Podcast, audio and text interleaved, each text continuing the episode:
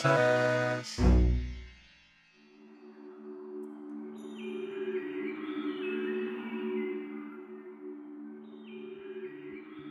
hello, hello, and welcome to another episode of the Hilaritas podcast with me, your host, Mike Gathers. Join me here and now as we explore the vast world of iconic writer, psychedelic psychologist, rebel philosopher, and self proclaimed agnostic mystic, Robert Anton Wilson. Visit us at hilaritaspress.com slash podcast for show notes, links, and past episodes. Right here, right now, it is my great pleasure to share with you my chat with RAW lucubrator and Guerill-AI ontologist Vincent Murphy. Vincent Murphy, welcome to Hilaritas Podcast. Very happy to be here, sir and I'm kind of winging it now in improv mode, but um, I'll, I'll, say for introductory purposes, you and I met almost 20 years ago. I don't know when you came on the scene, if you were there from the beginning, but you were at the Maybe Logic Academy with several of mm. us. And yeah. Uh, yeah. And that crew continues on in its own way with uh, Bobby Campbell's Maybe Days. And you were talking uh, I guess that was a couple months ago on the this what, the solstice, not the summer solstice, the winter. Uh, That's right. Yeah, with the uh, Uncle Jim, uh, all about uh, Uncle Jim and Finnegans Wake. Yeah, and tie into that. Yes. And you work today as a as an artificial intelligence consultant. Is that fair? I, I kind of leaped in. I, I again, I think the um, the field is so exponentially changing that to even give yourself a job title, the old ones just don't fit. I, I, look, I reach back into the past and I kind of, I, I either say to people, just call me the, the, the AI person or the AI guy or AI monger, whatever you kind of, you know, to, to, to call yourself a consultant or any of that kind of stuff is a kind of throwback to a previous technology. Hmm. And it, it, it, it, then is kind of wrapped up with the computational side of stuff or it's something to do with IT and and it's kind of getting people to grasp this is bigger than this. You know it's bigger than that idea of it just being a new thing we can bolt on. I mean you can do that with it but it, it kind of does a disservice to just how big it is you know and, how wide ranging it is um, I built a, uh, a GPT last week or a couple of weeks back called um, the Electric Monk based on Philip K. Dick's in the um, in his Do Androids Dream of Electric Sheep. He had this idea of uh, that the, the, the, Deckard in the book uh, refers or, or, or, keeps in touch with this electric monk. He refers to it as, and it's this sort of sentient, uh, technological, spiritual concept that he can dial himself into. So I thought, oh, you know what? I'm going to build one of those so now it's there on GPT Store if anybody wants to converse. It's basically a Zen monk combined with Philip K. Dick's philosophies and stuff. So you can talk to it about Zen and Buddhism and the electro and how the how the AI fits in with Buddhist spirituality and stuff. It's that kind of fun. That's the things that I want to do with AI. You know, that's the things that I think is most interesting about it is the possibilities, the creative possibilities. You know. Mm. And and so um, in the maybe log discussion, you had a comparison with LLMs and and Finnegans Wake, I believe it was, or Joyce in general. Absolutely, absolutely. I think the comparisons, and this is my that's sort of why I'd love to see this renaissance in in in Bob's work and, and all this kind of um, a new upbound and widespread respect for what he was talking about because the kind of analysis he went into with Finnegans Wake.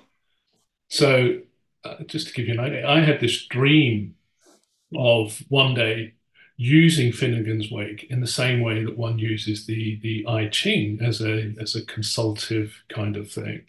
And I always had this: how would you do it, and how would you combine these two things?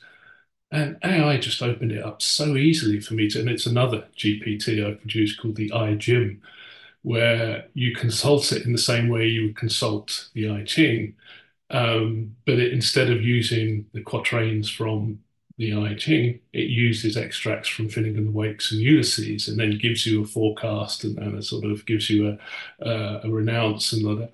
Um, so yeah, the more I looked at the the way LLMs have been produced and that massive switch, which has produced everything we've got now, this this sudden exponential increase after the AI winter, as it was called, mm. was because of that switch that they switched from that sort of expert learning where they were just trying to cram it with with all the databases with as much information in order to try and reflect the human knowledge base.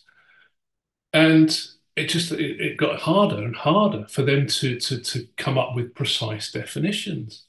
And it was only when they threw that out and and for want of a better term they basically appropriated maybe logic and realized that probabilities was a far better way. And, and then it would start to the algorithms they could use, it would then start to sort itself out. And so just as the, the LLMs inside have a sort of black box capacity for, you know, it's very hard to figure out exactly how they're doing it. But yet you can peer inside and you can extract data. I just found the very similarities or, or, a very interesting analogy with the depth and and and, and the wonderful esoteric nature of, of Finnegans Wake that you can, you know, if you upon reading it, you can extract meaning from it. You can use what what uh, words it's associated with. You can look at the, you can do the again the Ezra Pound thing about Every word is a fossilized poem. So if you look at his portmanteau words, you can extract.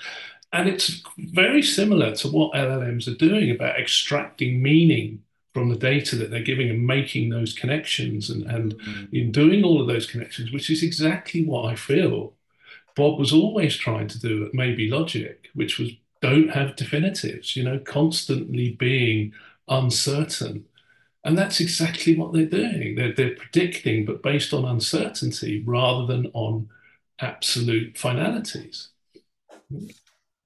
There's a fuzziness exactly thing that yeah. uh, I don't remember. I remember hearing about fuzzy logic years ago, and I don't remember what the hell that was about. But uh, he was a uh, person on. Do you remember? Fuzzy Buddy was one of the um, very oh. big, yeah, one of our contributors, a very good friend. Um, uh, yeah, he was a huge contributor, and he'd sort of grokked, and that's why he called himself Fuzzy Buddy on on the Maybe Logic Academy. Nick. I never yeah. Nick Nick. I never yeah. made the connection of fuzzy yeah. fuzzy as in maybe logic. Hmm. I was thinking more like a furry, you know, like a fuzzy animal, kind of cud- cuddly. I've been going down the wrong association. Ah, how funny.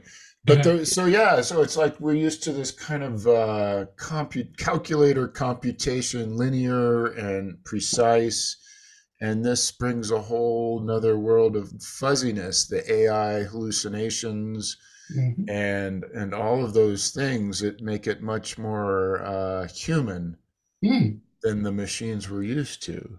Yeah, and, and, and I think it's just a real, you know, talk about uh, Bob being. Uh, um, uh, I think we we mentioned before that he hated any concept of being a guru or a prophet or what have you. But I think he just turned that startling intellect and just focused it, and and it was kind of you know uh, less a prediction, more of a probability that this is where we could end up. And and it just it's sort of two decades later, we're pretty much there.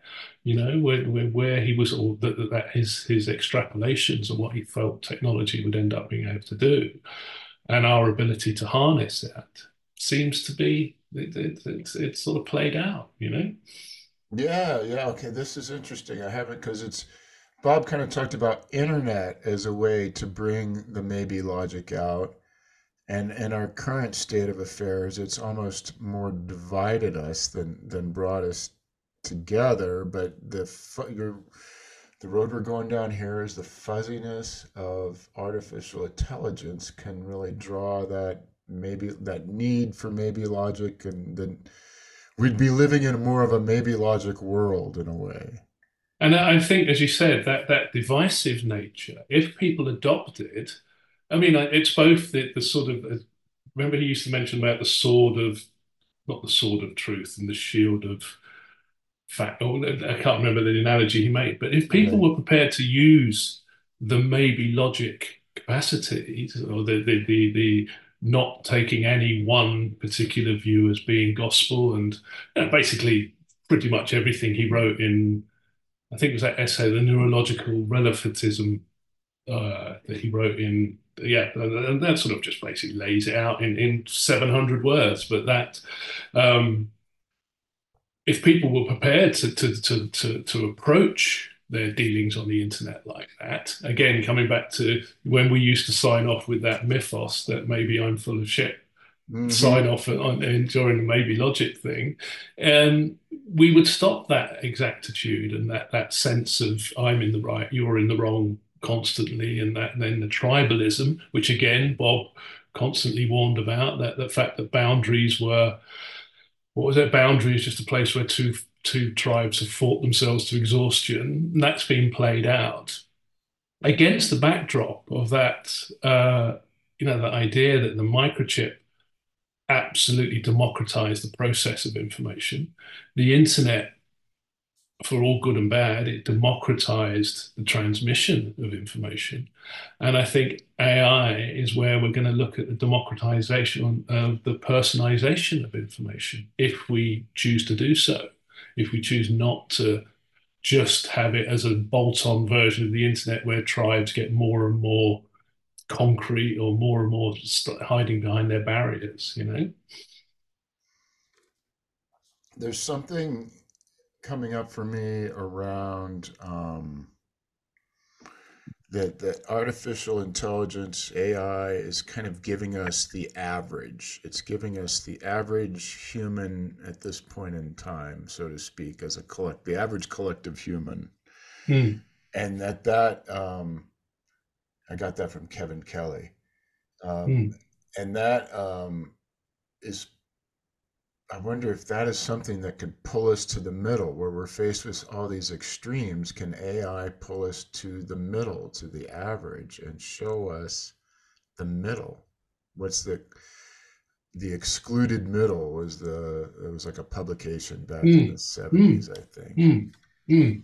Uh, no, it's it's really, I mean, uh, like Bob, I like to sort of try and peek into the nooks and crannies that are the, the as as yet unexplored, and uh, I guess slightly coming from a from you know poor Irish immigrants who who settled in the in the UK and having been born around England, doing it or the UK during its final uh, what do they call it? Managed decline. It's retreat from empire, and it, it's finally casting off the last vestiges of, of what was once the you know the largest empire in, in the world had seen for two you know and ruled for two two centuries.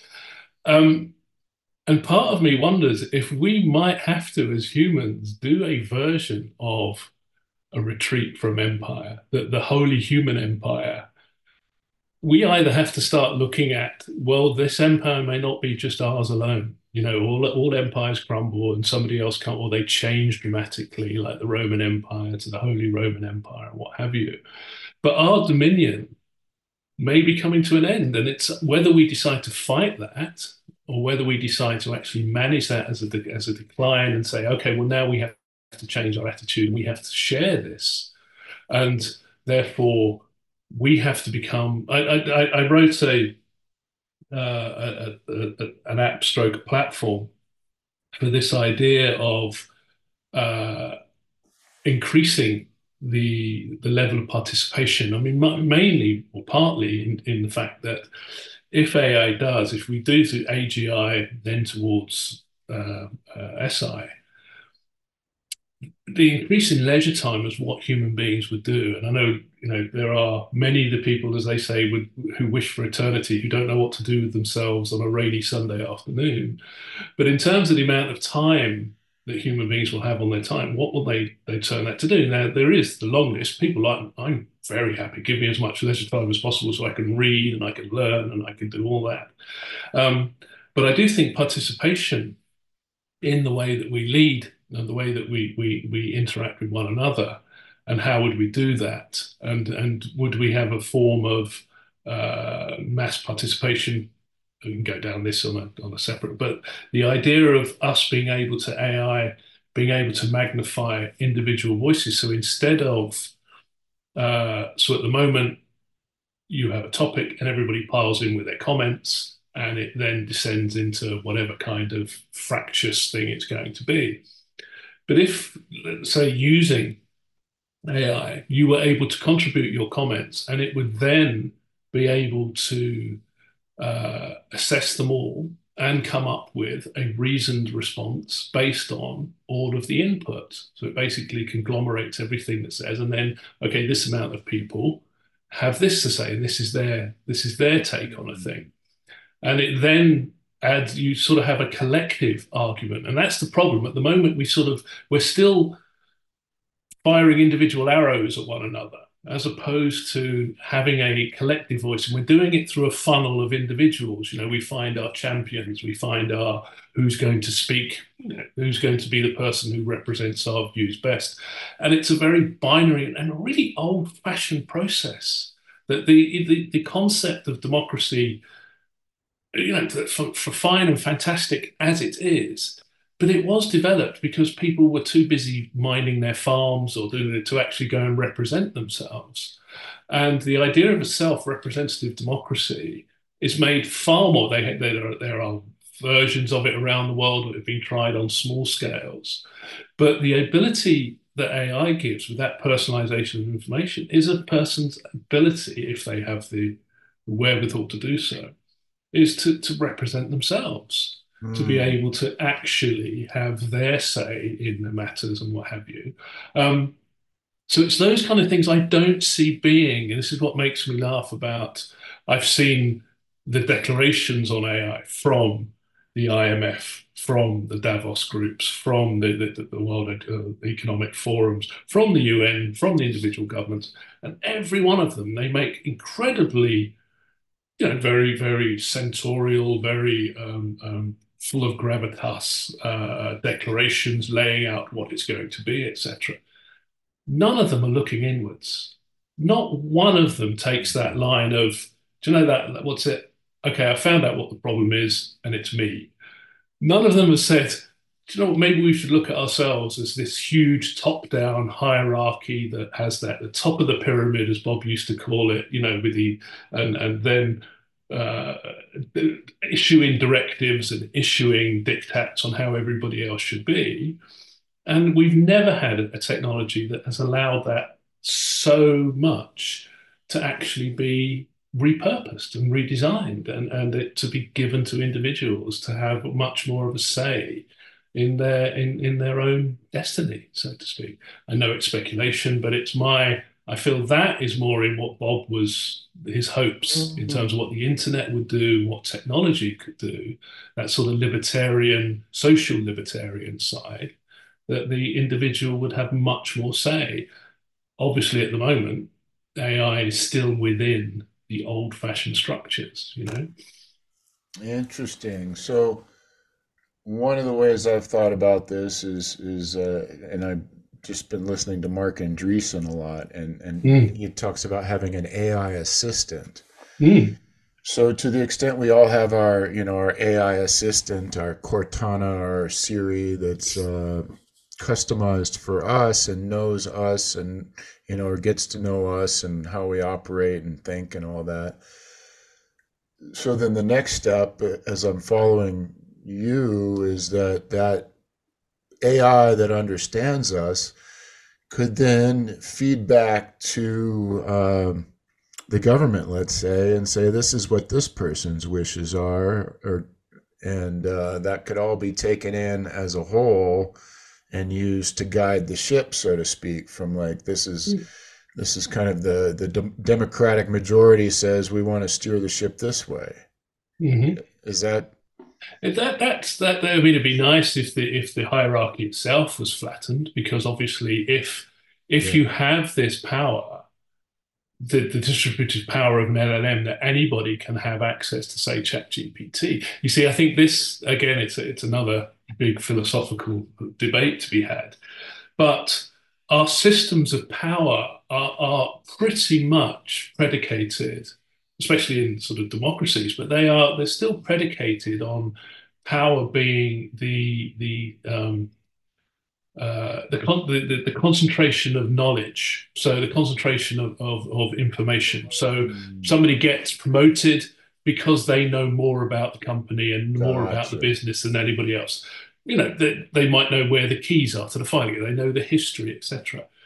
If everybody has access to the similar thing, then that rationale and this is, I think, it's really interesting for terms of what is happening in the arts, but especially always what's happening in academia, because those places have been our repositories of our knowledge. You know, they've been the kind of the the the the, the, the castles of where we've kept and stored the inside these these cathedrals of knowledge. But as that becomes absolutely accessible, so even more accessible via uh, not having to do specialist learning. And I think I mentioned to you about the doing the, the um, Robert Heinlein 10, the uh, specialization is for insects. Did I mention that to you? Yes. That the so yeah so that, that I'm getting AI to talk me through each one of those things using the new sort of voice activated uh, Chat GPT, and you have an infinite te- an infinitely patient teacher you know it doesn't care about how how little you know. It will reduce it down to that. It will talk you through it. Will never get bored. It will never go or roll its eyes. It will just constantly t- and so in terms of the learning i watch it with you know my I, I watch my 10 year old using it. And of course for him he's just that's it now. He has and it's funny because he's kind of got in that stage where he loves alexander the great and he was watching the film where Anthony Hopkins played. Uh, no, it wasn't Anthony. It was anyhow the guy from My Fair Lady. He played Aristotle as because as as Alexander's teacher. And I was joking. I was like, "You've now got Aristotle as a teacher because that thing that you're chatting to has this incredible wealth of information. It can talk to you about anything, anything, and and will happily talk to you for hours about subjects and stuff."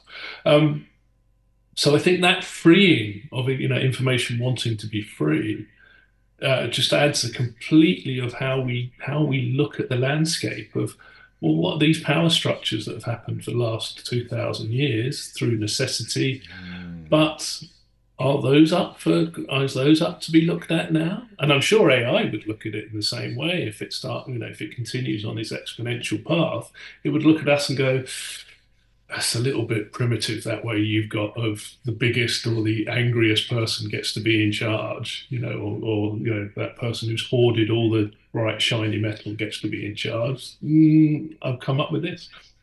Well speculation.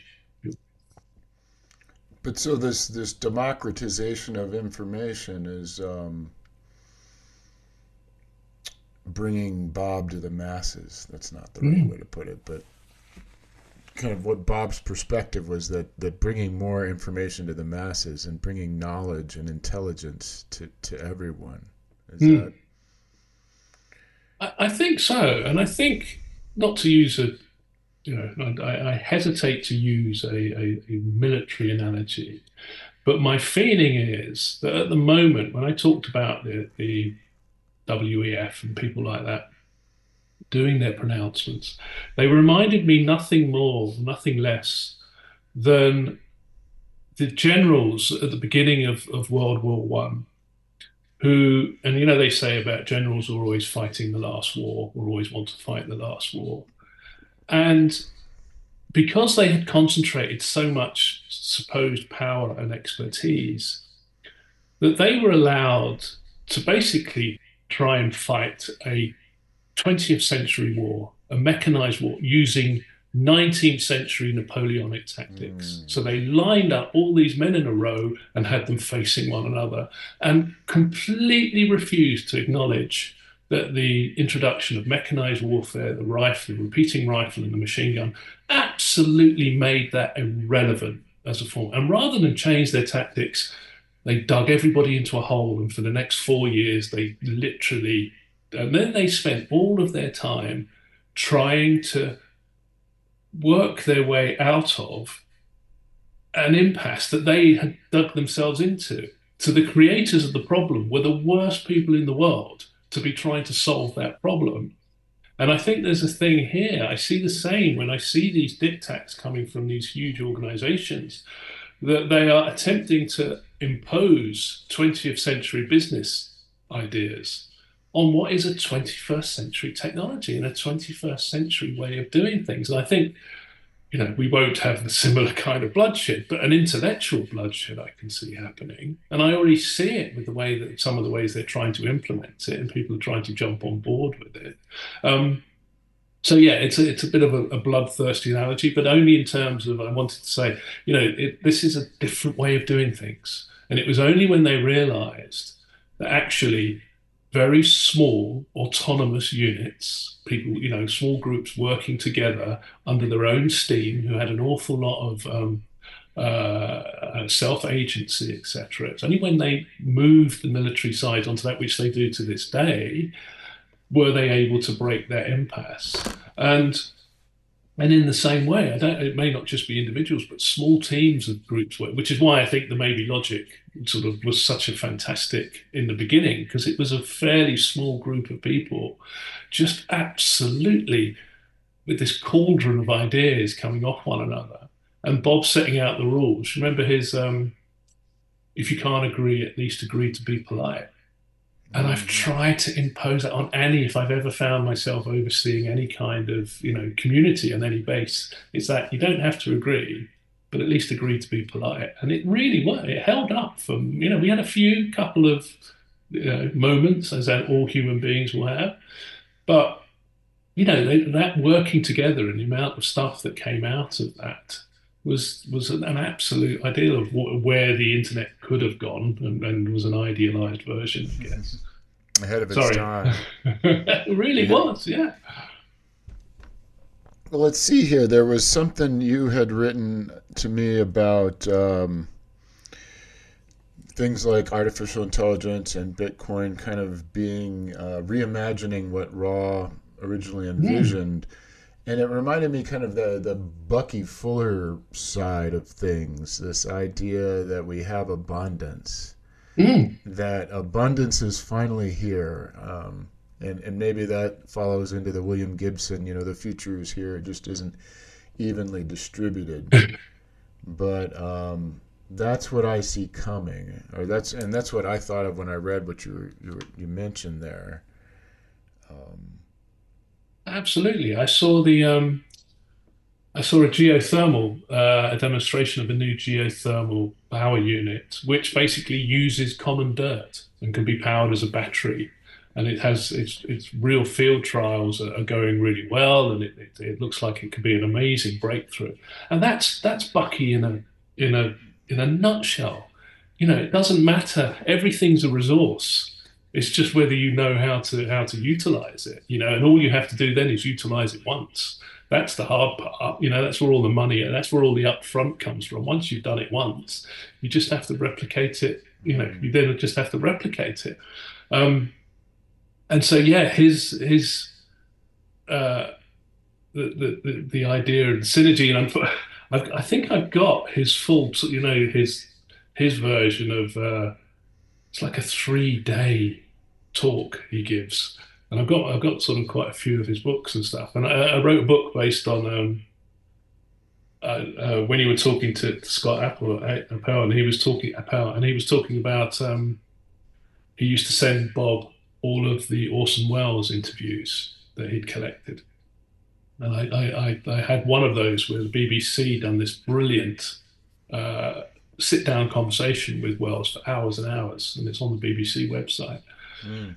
And uh, also mentions at one point, he said in 1942, uh, because he was doing all the stuff for the war bonds and all of the um, uh, broadcasts, he'd become fairly good friends with FDR, and FDR um, said he should go into politics.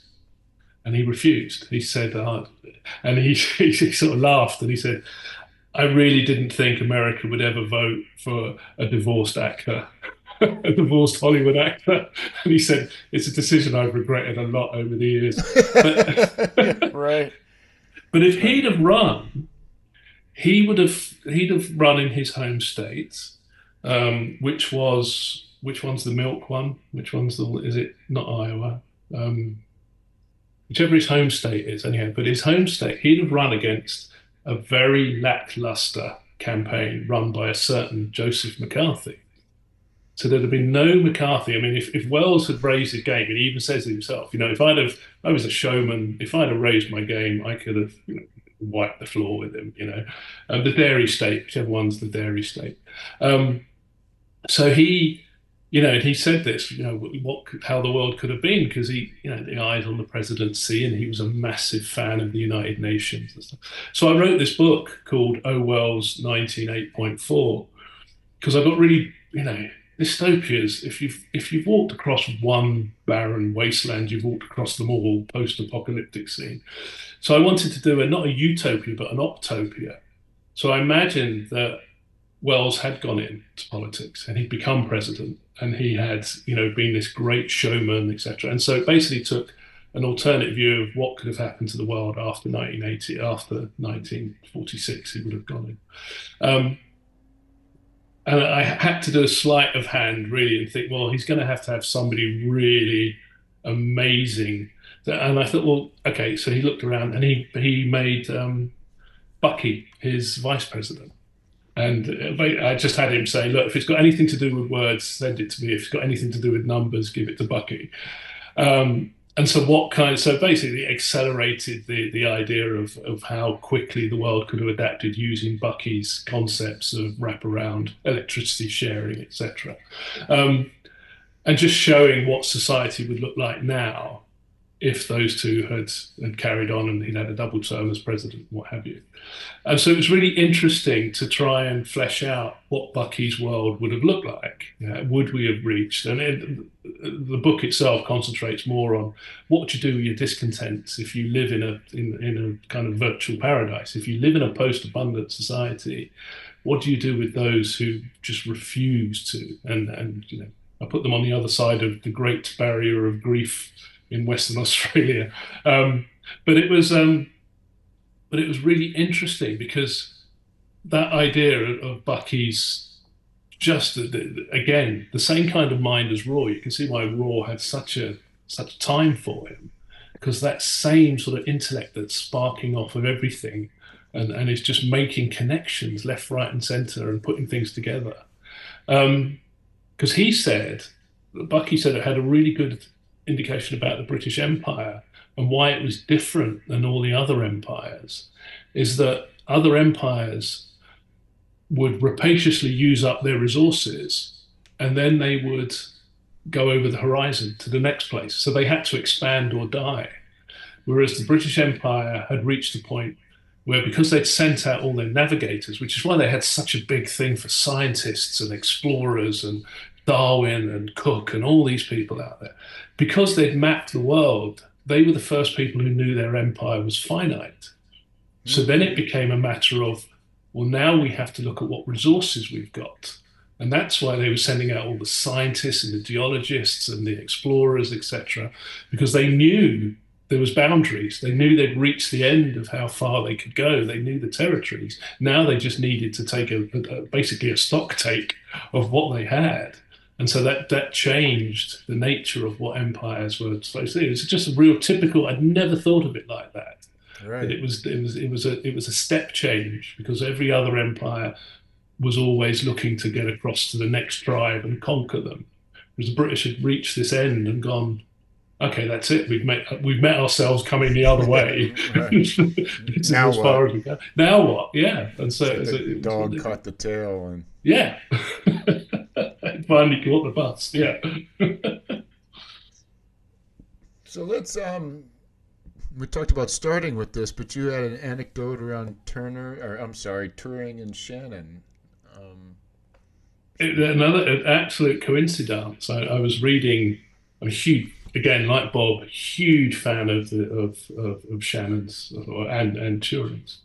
But um, in 1944, uh, Shannon was working at Bell's Labs on cryptography, as was Turing, and Turing was sent to New Jersey for two months to, to liaise with what was going on over there. And he met up for two months. He would regularly have lunch with Shannon. The two of them would sit there. They were both involved with cryptography, with cryptography. But unfortunately, both of them had signed their respective countries' official secrets act. So whilst they were both working on this huge things of cryptography, they weren't allowed to talk about it. So instead, the two of them spent their time just speculating, and the speculating they came to that, that caught both their imagination was did they think computers or machines would ever be able to think?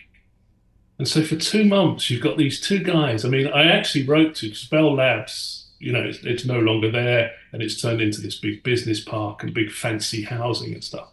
And I wrote to their PR department and I said, you know, if you ever wanted the ground zero for where AI sort of sprung into, because where these guys went with their ideas, you know, Shannon going off and, and formulating with, with information theory and Turing with obviously Turing machines and computation that those those speculations those guys had that, that informed that has to be the ground zero of AI. You know, if you were ever looking to put a plaque up with AI was pretty much born here. You know, obviously they went their separate ways, but then they came back together in terms. They met a few times after that. Um, uh, Shannon bumped it or came to Manchester to look at Baby, the very first computer and Turing had his head inside it, and he had some. He was trying to um, make. He realized that you could actually hear it programming, and he was trying to make it have a whistle or a sorry a horn that would go off, and basically. He was debugging this, this very world's first computer. So you just got this world's first computer and they're having to try and debug it and have a way that they can search it for bugs. Um, Shannon didn't think that would work. But I just thought it was absolutely fascinating that these two guys with, they said, the information theory and thing, which would be the basis. Well, it isn't just AI. I mean, it's everything that came before it. But would be sitting there and in idle speculation over two months, just sitting there having lunch, and because they weren't allowed to talk about the thing that they were supposed to be or that they were both doing they just got into this idle stuff and it obviously bled into as they as they went forward and and and you know now here we are talking about ai you know mm. not riveting but interesting i think that that coincidence yeah. of the two of them bumping into one another and having such a profound effect on the future is is you know, it's like um lenin and bertrand russell having a 40 minute conversation once, mm, and I would have loved to be in on that to find out how that went. You know? The Bob Wilson interviews Bucky Fuller. Mm.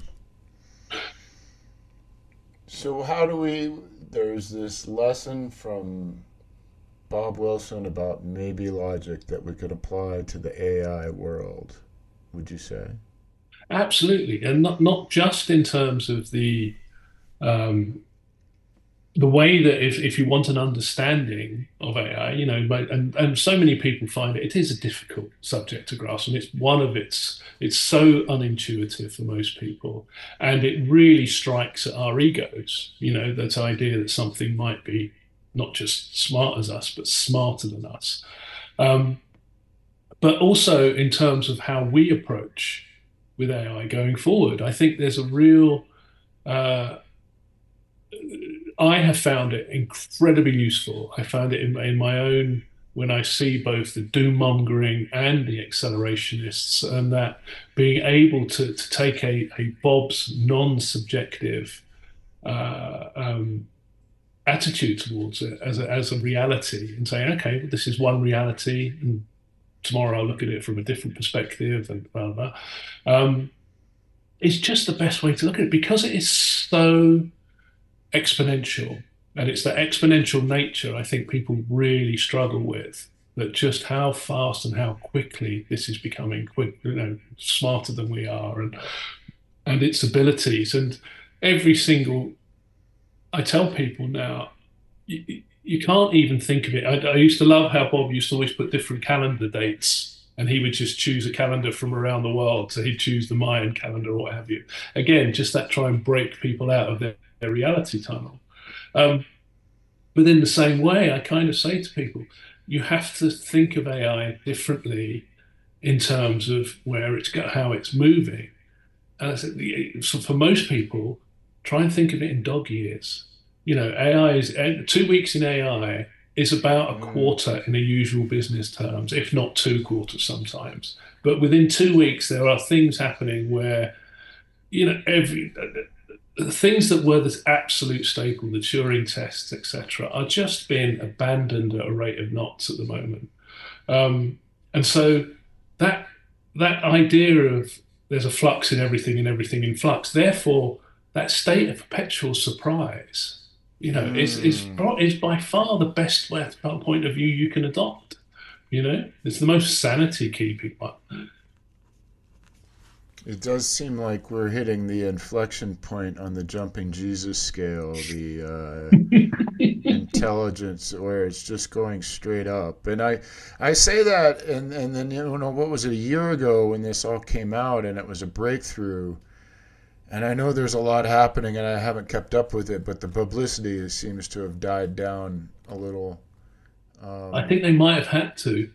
I saw um, uh, Sam Altman at the Davos, and he made a speech, and I think I commented at the time, and it might have been on a on a on an Anderson thread, no Anderson, um, that um, he reminded me of a teenager who's been ordered by his parents to attend a dinner party and told that his leverage to the family car will be taken away if he says anything too controversial because he was incredibly rowing back on what he said. Mm. Um, but it did seem slightly slightly developed for his audience because when I saw the communiques coming out of Davos, the, the best way they do it. Do you remember Bob used to talk about phatic conversation? and that it's pretty much are you okay? I'm okay. Is everything okay with the tribe? Yes everything's okay with the tribe. Everything's okay with the tribe. And you repeat the mantra to each other in order to you know keep everybody in kind of lockstep and not to, to frighten the horses so to speak. Um, and I, th- I think there's been somewhat is that they kind of realize that an awful lot of people that the, the the the worrying aspect of it, the doom the doom mongering, and the pessimistic side of stuff is what people would latch onto. And once again, the traditional and sort of mainstream media have absolutely latched onto that side of it, unbelievably so. You know, for them, if it's that whole "if you're not scared, we're not doing our job," is absolutely coming to the fore with almost everything you read about AI. There's so little of it. And, you know, part of it is going to be a degree of self interest because, again, everything's up in the all of it's up in the air for all of us. You know, there isn't a, which is what I said at the beginning about not giving myself a job title, because I don't think we have any idea what job titles are going to be around as things go on. I do think the more empathy your job has, the more secure it's going to be. You can say that, I think. Um, but I think that, that yeah, so the interesting times on, on on what on what's happening with it, but it's constantly trying to remember that the AI we have now, this is the worst it's ever going to be. you know, this is this is this is the you know this is whatever whatever you pick up and look at, that's as terrible as it is, and it's this kind of shift. And again, I try to do it with clients or when I'm giving a talk and stuff, and I'll say we we have to fundamentally change that up until now it has served us to operate under the big bang model so if you're launching a product or if you're doing something you know if you've got a piece of work or a piece of art or whatever you're doing you will spend months researching it designing it testing it etc and then on a specific date you'll launch it out into the world once it's gone through there but the move now is well why do it that way when you can do this gradual iterative development, which is um, design fast, launch fast, fail fast. You can get it out there and you can keep working on it. You can get feedback off of people and they can say, oh, that's rubbish. You can so easily now with AI respond to customers' demands, change it, tweak it, make it better all the time. So do you remember that they used to have that little something? There used to be like a construction signs, or it would be a hard hat, and it used to have website under construction was a was a popular one. Yeah, and, yeah. and web designers would come back and say your website should always be under construction. You know, you should always be making changes to it. And it's kind of AI does the same thing. That's for for more and more things, but certainly for virtually anything online. You should you can just have iterative development. So that thing that you launch into the world is yeah, this is what I've got so far, but I can keep on adding, I can keep mm. on changing that. And that's that's a very different mindset for lots of ways of thinking, because you're now living in a a permanent state of now. It's a, it's an interesting sort of almost Buddhist philosophy thing that you are this idea of history and and future. Uh, because in the old way of Big Bang, you do everything in the past, you launch it in the present, and then you wait to see what's going to happen to it in the future, and you hope it's going to succeed. Um, and I, have sort of slightly, uh, like Bob, I've never been able to give up the. Uh, I've switched to electronic, but um, but it used to interest me when people talked about giving up smoking, and they said one of the things it did was it made them live in a stream of consciousness, so that if you smoked, you'd have full stops at the end of, so you could do a project have a full stop, go outside, have a smoke, come back, or have a prayer, as they say in France. Um, um, and it kind of gave punctuations to your day. Whereas if you gave up smoking entirely, there isn't that. You don't go outside and play with a fidget spinner. You don't. It's just not something you do. So you so you learn to live in a in a state of of, of perpetual now. Um, and it's kind of similar with the gradual gradual iterative development. Is it allows you to live in a kind of stream of creativity as mm. opposed to a working away on something for years and then unveiling it to the public. And that's kind of a vault change for human beings. You know, that's a different way of looking at the reality. You know, it's it's tumultuous and scary for some people. So there's this idea of this constantly evolving, um, dynamic, ever changing thing as opposed to the static or, or maybe what you what I took from what you're describing is like this punctuated equilibrium maybe mm. where you have a change a massive change let's call it and then there's kind of a steady state and then you have another step change and the steady state and the, and what I'm hearing from you is more of a dynamic flowing iterative on top of iterative process yeah do you remember in the maybe logic and Bob they they brilliantly edit where he says in the Maybe Logic video DVD, where he says non-simultaneous processes interacting. And then he says it in various different ways, interacting processes, non-simultaneous. And he constantly says it and he has it. And I, I absolutely concur. I would add just one tiny bit on that, which is I would say in terms of us um, or sentience, in, in consciousness is its non-simultaneous problem solving processes interacting. But that idea that he was I, I feel anyhow he was saying all these processes are going on. You just have to tune into them and be aware of them. You know the plants are growing around you. The electricity's crackling through the thing. It, it's all happening just your reality tunnel tunes in or tunes out the bits that it wants to, you know, in order to, to, to form some form of stability. So with the graduated iterative development sort of mindset, you're kind of moving into that more in tune of those processes constantly interacting. And now you don't do it all the time, just as Bob said, you know, you, you take a few stabilities and probabilities that are and and you know in order not to go insane but in terms of a, a sort of shift in perspective on how we could even begin to catch up or at least maintain some degree of uh, simpatico with AI, I think we have to form a kind of more, almost a, I don't know, if the opposite of warfare is a, a cogfare, a sort of asymmetric cogfare that we have to accept that this thing is going to outgun us, this thing is going to be big enough. But that doesn't mean we can't still play an important part. It's just we have to change what it is that we what our dynamic is going to be with that system. And the longer we try and hold out and, and not change, the more it's going to be done to us. It will change us. Now that tool, that whole idea of the McLuhan thing of first we shape our tools, then they shape us.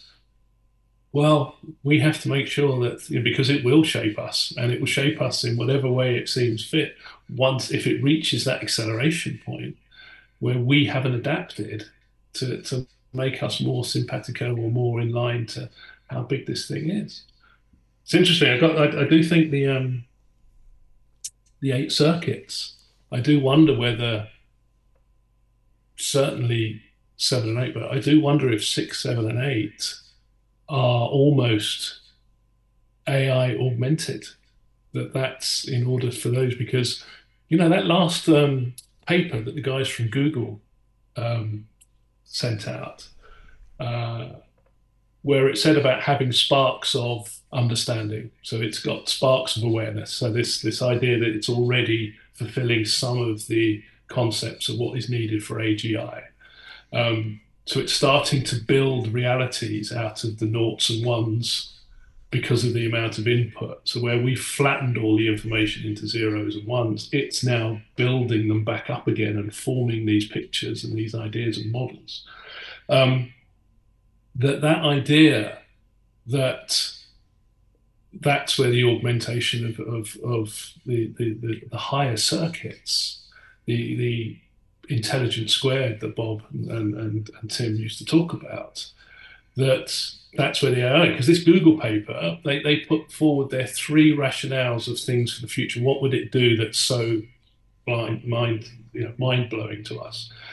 And they just gave three examples I'm going to try really hard to find what the third is. But the second, uh, the two that grabbed me was oh, so there was um, uh, versions of telepathic communication. So the fact that we would be able to communicate with each other neurologically, you know, within a, an easy time frame, we would be able to directly communicate. And then the second and third was it's uh, they refer to it as its oracular capabilities, as in its ability to accurately predict the future, would just become better and better and better. And the third one, which I was made me laugh, was uh, animal communication. That it's becoming so much. The, the translation services they now have with real-time instantaneous translations and, and seamless instantaneous translations, they're now developing enough information that we'll be communicating with animals on a one-to-one basis. And I'm laughing because we've just got a puppy, and I've said again to my ten-year-old, "There's a chance that within five years it's going to be there going." Uh, feeding time. I need a walk, guys. Come on, I need a walk. Right. but, but, you know those, and again with the circuit. I remember in one of the circuits was based around animal communication, wasn't it? On their way of was that higher form of communication, or you know, the, the, was that a different dynamic did they have ways? And I just thought those were really interesting in terms of, well, these could be things that the AI would just go, yeah, I can do that. Yeah, just give it to me. Yeah, I'll do it. You know, the, the, because we think it's beyond our boundaries, it could just sit there and go, yeah, give it to me. I'll, I'll do that for you. You know? wow. Okay, I'm having to, to wrap so, my head around. So what came up for me as you were hmm. talking mm. is is the idea of human AI relationships mm. and how we're we're going to be forming a relationship with this thing, and um, and there's going to be this constant feedback. It's going to take feedback from us and change how it shows up, and then we're going to mm-hmm. be kind of. Uh, it's going to be elevating our game through its mm. feedback. You know, it, we're going to be working more productively and, and have more leisure time and all that jazz. But then you took it up a notch here. Certainly, um, in what I would define as the sixth circuit. So, this mm. telepathic communication and animal communication. So, kind of this area of nonverbal. Mm. Like intuition, what we kind of would call intuition, maybe, or just kind of that extrasensory perception and uh, and somehow AI is going to do this for us. I can see it in a way. I don't know that I can describe it. I can see, you know, the tone of the bark, mm. Kind mm. of di- dictating mm. what the dog needs. Some sometimes I can, uh, you know, hear what my dog wants, and sometimes I just know it wants something, and sometimes I'm I'm wrong, and it's just being annoying. or I can't figure it out, so I, I label it as annoying. Um, yeah, absolutely. I mean, again, we're at the point now that uh, you know with the whales that I think the whales off Norway, where they found out that they are um, that they give names to their children. And they whisper, the, the mothers whisper a name into the child's, into the, the baby whales, and it and it keeps that name for the rest of its life. That's how it communicates. To, mm. to, hmm. but then they figured out that they go on hunting missions with a set of, I think they're called false killer whales, are they? They're, they're a separate species, so they're called the false, poor things. It's very, very, very negative name they got, but they're false killer whales. So I think they're another form of dolphin that they they look like killer whales. But so these are these are separate sort of species, but they team up together during the spawning season or what have you to, to hunt together. And they have their own language and the pods of the, the, the thing, they have their language. And they've developed a third language which they use when they're talking to one another in order to talk to the other tribe. And these are all completely, you know, coded and decoded, and, and they figure them out. So there's not only the language aspects there, but there is the interspecies communication, the ability to, to, to translate and to find you know, a, a, sort of a version of intellectual symbolism where you can, okay, well, that means that we're going to share that. Um, so again, this is a lot of, of, of the use of, of, of, basic algos and basic AI to, to, to correlate the amount of information that comes. But they're up, as far as I'm aware, they're up in the high hundreds now of speech patterns and, and, and, and phrases and, and that are used between them. Um, so it isn't that much of a. It, again, this is stuff that if we'd have mentioned this, say 20 years ago in the maybe logic, you know, it would have been late night dorm room bullshit sessions, wouldn't it? It would have been just this. Let's just idly speculate. Let's, let's have a smoke and idly speculate about what we think the world is going to be. Um, but these are things that you can now, you know, you mentioned them in public. If the guy, if the top guys at Google are saying, no, this is extrapolating. This is not fortune telling. This is just saying this is the level of computation or this is the level of, of processing power it will be able to do, it will be able to mirror. Um, sorry, not it will be able to, to use. Um, so I, th- I really think, I genuinely think Bob would have absolutely, I think Orson Welles would have loved this. He would have, with the, with the leaps forward in AI filmmaking, and he would have been finally free of the studio system completely. You know, you're looking at a mm. you're looking at a feature now. I would say by the end of 24, they'll have full length AI features. I, I, follow a lot of the the new developing guys, and they're getting you know just just if you look what they could do a few months ago, and because they're learning exponentially, what they can do now is just staggering how fast they're coming on and and the creativity that's going into creating these. So I would I would probably guess by the end of this year we're going to have a first full length AI, you know, watchable full length AI generated entirely AI generated movie, and they're not bad. You know, they're they're pretty good. Some of them are quite spellbinding. Some of them you're kind of watching because it's just it's amazing watching it. It's like watching a dog perform new tricks. You're like, wow, I can do this thing. But the repercussions, what that could have on the film industry, you know, that, that, as, a, as a major competition to that. And if you're able to do things, and I was looking at some budget estimates, um, and they were saying, you know, you're talking maybe eight or nine thousand dollars of processing time to produce an entire film in AI. So if you can produce an, a, an entire film on that, so for those creatives like like Orson, who just you know he adored new techniques and stuff, you know, just watch anything he did.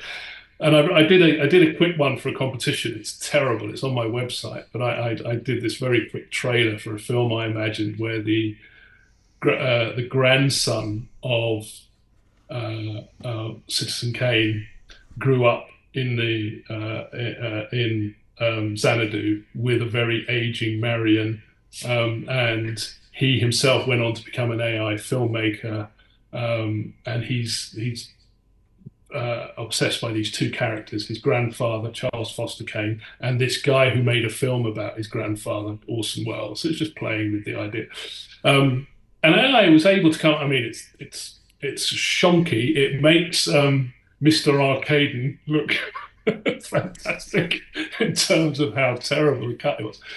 But it was, you know, I was able to do that from sitting at my desk at nine o'clock in the morning, and I had it wrapped up by twelve o'clock. Uh, as I say, and that's everything. That's voiceover. I mean, all I did was write the, the, the voiceover, but the, the you know AI did the voiceovers and did all of the, the stills and the camera work and all the stuff on it. I called it Citizen Kane, or Citizen Can. Um, but that was just me sitting at home, like, complete and utter, utter, taking the word amateur to its thing. But I just wanted to see what it could do. Um, so in the hands of someone like, you know, a, a genuine, a, a, maverick, and this is the thing that for the mavericks out there, the creative possibilities are going to be uh, are going to be incredible. Um, so yeah, so it's a, it's it's. I'd, I'd, rather err on the side of Bob with his constant thing about hooray for the optimists, you know mm. that, that and, and as they say, was it um, what do you do about the pessimists? Well, at some point they're going to throw themselves out the window, so then they solve the problem for you. so, so, um, so, yeah, so it, it, you know, I, I look on it that again with Bob. I think we've spoken about Bob saying that he'd stopped watching the news and instead he was keeping up on technology because he saw that as the way that humans would make the most changes and that's what would do our as bucky said it's technology that does it um, so i tried to i tried to maintain that course that we get there you know but yeah. the future you know the, was it the future's never never quite as bright as the um, as the optimists would like and never quite as bad as the pessimists hope for so I I personally got in some uh, pushback because I, I posted on the, the Bob Facebook group that politics was completely irrelevant. um, based based on my feeling that technology drives progress and that politics is reactionary, and mm. um, I still believe that pretty firmly. I, I, prefer to follow technology and see where this is going, and um, forgot where I'm going with this ramble I'm on right now, but but optimism, I believe, was a, a, big message of Bob's that's overlooked. I used to talk to a friend of mine about these things, and like, he's where does he get all this? You know, because a lot of his future predictions were just so over the top. And mm. my friend, this is Michael Johnson, was like, well, Bob was really uh, pushing hope, I think, and and the you know the post for somebody that was born into the depression and then kind of grew up in the the Cold War and World War II and everything else. He was pushing that message of hope in in the midst of the Cold War, I guess you could say mm. at that point. Mm. Um, so I, I do appreciate that message of optimism. It's just well, no. Sorry, sorry, Mark. No, no. Go. I was going to say. I was just going to ask for your, your feedback there. Absolutely. I can't, I, I mean, I, I, am not, you know, my background is working with street homeless people and refugees and in uh, victims of domestic violence. And I've worked in children's homes around the world, in Sri Lanka. And I am acutely aware of the suffering. My, my mm. uh, I did a very deep deep, deep, deep into. I found the the the, the form of. Uh, I was really interested in Bob's uh, interest in in Buddhism, and like a lot of you know my. a lot of the paths I followed, it's because Bob went off first and slashed a lot of paths away, and then went, "Come and come and follow." So I did with Welles, and I did with Joyce, and I did with Bucky, and I did with Shannon, but I also did it with Buddhism, and I, I really did a deep dive. I ended up becoming the um, chair of governors of the only Buddhist school in, in Europe. Unfortunately, COVID managed to wipe it out, but I did end up managing to sell a building and give a million pounds to a, to a Theravadan monastery, even though they're not allowed to handle money. But hey, go figure. Um, but I, I I was really interested. And then with Buddhism, I was more interested in the philosophy rather than the religious, uh, the sort of accretions, the cultural accretions. And so I, I, studied a lot. And then I found the, the Buddhism which has the most resonance and the closest to its origins is the Theravadan Buddhism of um, uh, practice in Thailand and in, in Burma, um, Myanmar as is now. Um, so these are the Thai forest monks, and there's a character there called Ajahn Chah, and he's probably the closest you'll get to that idea of a guy sitting cross-legged on top of a mountain and being here. So he was a Thai forest monk, and it was he in the late 60s they build these kutis because they live out in the middle of the forest and they have lives of absolute asceticism. They don't touch money. They, they have one meal a day. You never eat after 12 o'clock. Um, you don't, you and so incredible. You own five items in your life and you spend six, seven hours a day meditating. Um, so very, very austere and very, very pure forms of Buddhism, right back to basics. And he said, build these kutis, these huts, and they were building new ones. And he said, no, you're going to have to make them two foot taller. And they were like, why? You know, Thai people are not naturally the tallest people in the world. They're not Dutch, you know, they're quite. And he said, no, there's going to be an influx of, of uh, tall people very soon. And it was all the guys from, uh, it was the, the guys who were absconding or had left after Vietnam, became uh, had tours of duty in Vietnam. But it was also the Jack Kornfields and the um, um, Joseph Goldstein and those who, who then transferred to the, the sort of modern versions of Buddhism, modern version, but the, the, the, insight Buddhism. But they put a kind of spin on it, and it was interesting. But I really wanted to get into the absolute, you know, the core of, of how it worked, and the, the very um, and that, that absolute basis of wisdom and compassion, and that ultimately, um, you know, there's no self, there's no uh, just just the, the, three attachments and what have you. And then I found out that they have a word which this Ajahn Chah, this incredible monk, and he would say all the time to these people who came to, to, to study at the monastery and to live at the monastery for years and years. And he would say to them all the time, Mai Tai, Mai Tai. And it was like, and then I looked up what it's, and it's maybe, maybe. and his constant refrain was, and it was, don't be certain of anything. That's what, and it was this absolute core of the original message of Buddhism was that certainty is what gets you. Once you're certain of something, you're giving it a name, you're giving it a shape, you're giving it a thing. And that doesn't exist. You know, the, the universe is impersonal, imperfect, uh, and see, impersonal, imperfect, and in, pure in, in probably. I know. I should know. I should know it off by heart. You think after all these years, um, but yes. So that telling all of them, no, maybe, maybe, maybe not, maybe was a constant refrain. So these these two, these two figures, these two who have been probably the greatest in terms of my sort of spiritual development, both had that refrain at their absolute core, which was maybe, maybe doubt, doubt, you know, doubt, doubt some more. Don't take it as a certain. You know, it's not. It's there's nothing certain. You can do probabilities, but not certainty. Um, so yeah, so it was an interesting deep dive by way of Bob that it kind of chimed, and this is what when people say about oh, AI might develop, you know, it, it could develop a consciousness, and, and could it? And well, it could do. It could also turn out to be Buddhist. It could turn around and go, I don't think consciousness exists. It's a, it's an illusion, you know. mm. So we, t- we we're looking at it, and again, we're framing it from a very, very Western perspective on what it's going to mean by it having a consciousness and it having an ego and stuff. Whereas for the one and 1.4 billion Buddhists, they don't see the world like that. You know, they see it as, you know, the the the, the consciousness. The whole point of consciousness is if you study hard enough, you find out it's illusory. You know, um, but there you go. So I'm really pissed off now. Go on. it's impersonal, imperfect, and impermanent. My God, how did I forget impermanence? Flipping out. Yes. There you have so, it. There you go. Yes and there's something so it's this idea that, especially in this highly polarized world, that uncertainty brings us to a place in the middle. Exactly. What, I, what I'm I'm grooving on right now, mm.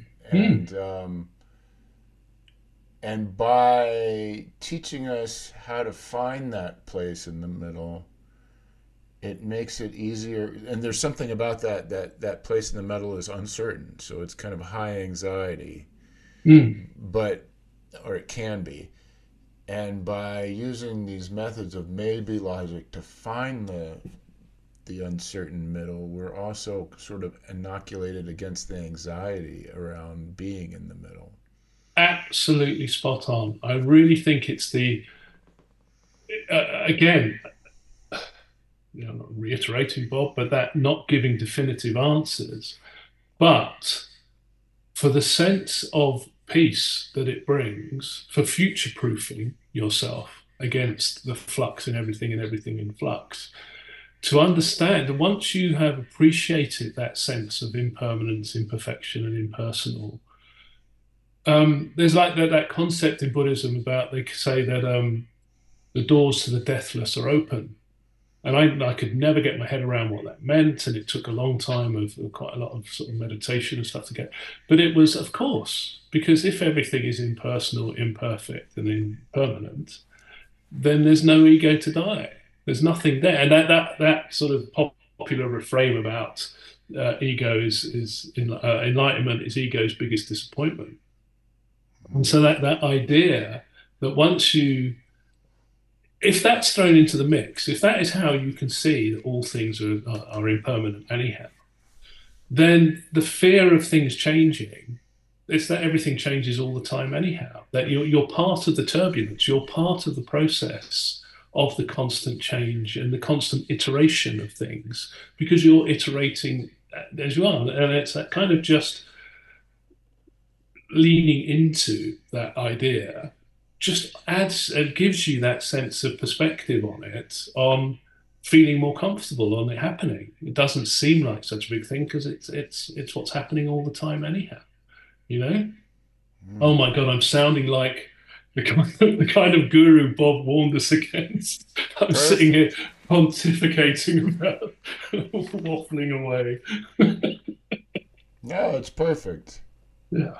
So tell me, I mean, so this feels Bitcoin. like a good place to wrap it up here, but is there some other direction you want to head or anything else you want to cover? No, I, I, I share your thoughts on, on Bitcoin. Is I, I felt Bob was really, um, you know, he, he would often talk about the when he used to talk about the scrip and the hemp and the different forms of currency, mm. etc. And I, I'm I'm I'm kind of, you know, I, I bought into it as a as a as a I I wanted to try and be was it Thales, the philosopher, who wanted to prove that philosophy wasn't useless. So he bought up all of the grapes when he realised that there was going to be a harvest, or he bought up all the wine presses when he realised there was going to be a massive grape harvest, something like that. Anyhow, um, but also uh, the reason I sort of bought bought them very very early was because of that. They, it just seemed to me this was the one I'd seen other. I'd seen other ones that had tiny little versions. There was a Dutch thing that tried to start up and stuff, micro payment systems, but this one seemed to genuinely fulfill what Bob's thing about it, the decentralization of it, it not needing the magic wand that passed over it to give it value, that it would be set by markets, etc. So it has surprised me. I mean, again, part of it being seemed to be co-opted by the um, crypto bros it was because we kind of let it happen. We didn't, you know, stake a claim in it, or not enough of a stake claim in it, and say, no, this is a there's a there's a value in this. There's a real value of a decentralized currency to to to to, to remove the power of the state. If you are genuinely into that, how do you stop oppressive regimes and what have you? And so I was I was kind of surprised that the anti or a lot of the anti that springs up around it from people I would think were were, were adherents to Bob's you know, knowledge and understanding and stuff. So I find it very interesting. You know. That's uh yeah, well we talked about this offline, but mm. I, I think there's a few things it's being associated like as an investment. It's a highly volatile instrument and and you know it goes up like crazy and then it mm. crashes like crazy but i think that it gets associated with scams and things mm. like that mm. so you have that association i think you have this thing where the progressive uh, left has this kind of anti-tech anti-billionaire or whatever bias so they they kind of write it off but what what strikes me is if you strip away like the Bitcoin part, and you know I can buy myself a Bitcoin and hope it goes up, kind of thing, and you look at it, it's a it's a decentralized money network, mm. um, and well, got to gather my thoughts here, but it, it, the thing, one of the things that gives the state the power is they print the money Mm. And they continue to print money, and then that you know they print more money than than before, and that gives us inflation, which is what we're starting to deal with on a global scale now. And mm. but they have control of the money, whereas this mm. is a, a fixed supply or a fixed issuance, a fixed supply. It's it's so that side is taken care of by this decentralized network that's that's pretty. Uh, I won't say it's completely bulletproof, but it's pretty bulletproof. Mm. And when you look at all these innovations, you know, we've had this internet innovation, but we really haven't, you know, we've brought some of the stuff from banking onto the internet, but it's still running on 1950s technology, 1950s software underneath it all. Mm. Visa takes a 3% cut every time you swipe it. You yeah. know, you do a, a, a a big money transaction going overseas and you have to go through all kinds of hoops and and, and clearing houses and yeah yeah it's it's uh, there's a lot of friction that doesn't need to be mm. there mm. and uh, so when you remove the state and when you remove the third parties then it becomes uh, kind of this one-to-one if I want to transact with, with you, it goes from me to you without all these third parties. It becomes more of a relational transaction. Mm-hmm. Uh, there's all kinds of promise there. I, I, have sort of lost some of my enthusiasm that, mm-hmm. I, that I had earlier, mm-hmm. but um, like all things, I get excited about it up front and I learn about it and then I kind of forget about it. But you know, with all this talk about the, the state and its tyranny, um, this really takes the power right out from under it. And, Absolutely. Uh, I uh, I don't know. Well, it, will be interesting. Go ahead. Well, this is my my thing was the um, uh, when they talk about billionaires having fu money, you know that that because they can because they've reached the point where they've got a, a separate a sense of income where they can say a few to whatever they want to do. And so it's that power of giving that to individuals that I saw as the thing that whilst you are controlled by a state, you can only dissent to a certain extent, but you don't have complete autonomy. But what really sealed it for me more than anything else was the origins of the word bankrupt. So in the beginning, in the marketplaces, in the Renaissance things, everybody went to the local market and in the corner would be the money changer, and he'd have his scales, and he'd be at his table, and you would go there. Now, if he was caught with his finger on the table, if he was shortchanging, if he was clipping, if he was doing anything, the rest of the market would get together and they would smash his table in front of everybody. And bank, Italian for like banqueting, bank means a table, and rupta, rupture, break. Ah. So bank, they would break his table in front of everybody to say this guy is is stiffing us. So at that point, the bank was in the town square, just as like the ledger of Bitcoin is. Yeah, it's publicly accessible to anybody.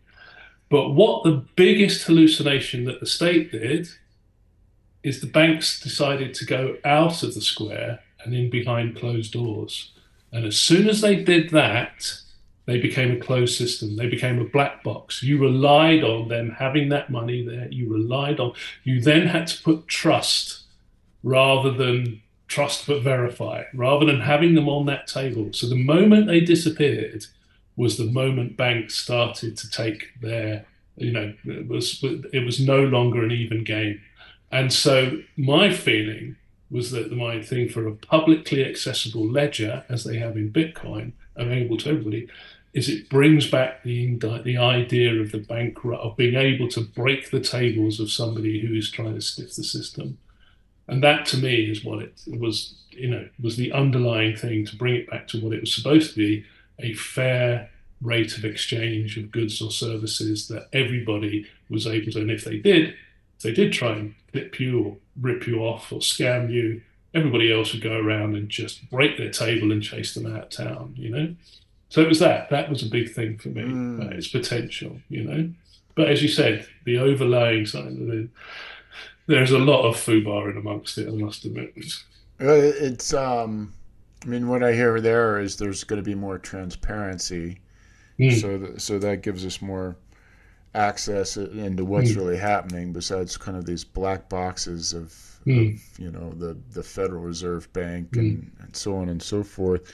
Even mm. going back to the FU money piece, I mm. saw I, I did so the you know Bitcoin goes up in these cycles where it jumps up like 10x and then it pulls back you know 8x and we're kind of in the early innings of another 10x rally perhaps here and uh, the speculation was that you know at the end of this 10x rally we're going to have a certain percentage of the Bitcoin or the billionaires in the world will be Bitcoin billionaires. Mm. And these are people that are tend to be motivated to change the world. They tend to be very libertarian, and uh, mm. they will have you know. So so the idea is that we could see a lot of uh, interesting things happen with people that are suddenly uh, very wealthy and looking to, to change the world in, in, in a kind of a positive libertarian way. Mm. We'll mm. see. Mm. Um, but even when you look at, we live in this deflation or this inflationary world where even on a steady state where we're, you know, where we've been for the last 40 years versus where we've been for the last two, where there's this kind of a little bit of inflation.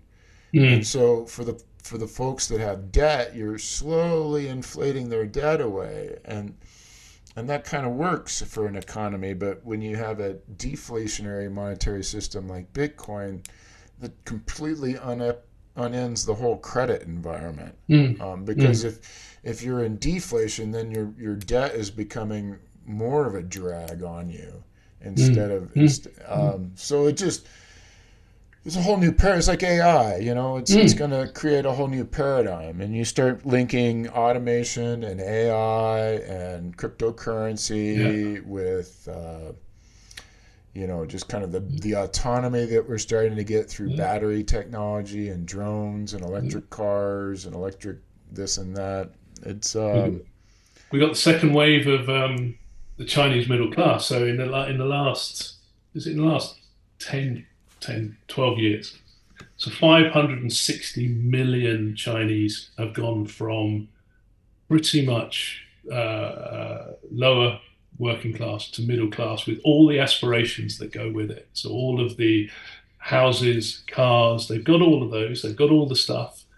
And I was in Sri Lanka and the, just the amount of Chinese uh, um, big construction works going on and huge, just building highways and stuff. And they're building an independent port there to link up the, um, the string of pearls, they call it, all across the world. And I was chatting to a, a, sort of economist in the know about it. And he said, well, that's the next thing. He said, um, the Sri Lanka is the China's version of the Caribbean because it's a rice-based culture, but it's far enough away so the cuisine, etc., is exotic but not completely differentiated. Mm. And the next thing for all of the middle class is now they've got their houses, now they've got their cars, and it's foreign holidays, big exotic foreign holidays. And so this this a huge swathe. I mean, that is the entire population of Europe going from pretty much subsistence, maybe factory worker, to middle class in less than a decade. I mean, that is that's an enormously big, as you said, the, the, the, you know, with all the automation stuff that comes in it, with AI, the worst, you know, that ten percent of all jobs are made redundant, fifty percent at least will be augmented by AI. We're in for again. It's going to be a disruptive. I, well, yeah, I think I said this before. I don't. I tell people disruption is when the unknown comes to you. Mm. Expedition is when you go out into the unknown, when you choose to do the unknown. So look at AI as an expedition because then you've got a sense of agency over it rather than mm. disruption that's coming your way. But the expeditionary nature of AI, it's going to be continued change, you know? I like that little empowering twist on the whole thing. Like, turn it into an expedition. Should we use that as my sign off? I think that is a to. fantastic place to close here. I will uh, put all your goodies in the show notes. Um, you, you mentioned some different apps and websites. We'll get, I'll get those from you later. Yeah, yeah. Just the vincentmurphy.co.uk is I, I, try and store everything on there. It's got all the okay. links and stuff. So yes, it's fairly easy to. But I really enjoyed this. I hope we can do this again. I could I could happily make this a regular. Yeah. Ask me the time and I'll build you a clock. You know. well, I re- really enjoyed chatting with you, Vincent. So thank you. Um, thank you're, you for your time. Well, you're very, very welcome. And I really, as I said, I think it's uh, it's time to maybe chip some of RAW out of the amber he's been caught in and, and toss him into the 21st century because he is by far the philosopher of the 21st century. Mm. I feel absolutely in terms of the practical nature of it and his the maybe logic is just perfect. Yes. I will stop. That was brilliant. Thank you very much, Mike. Thank you. Have yourself a good evening. You too.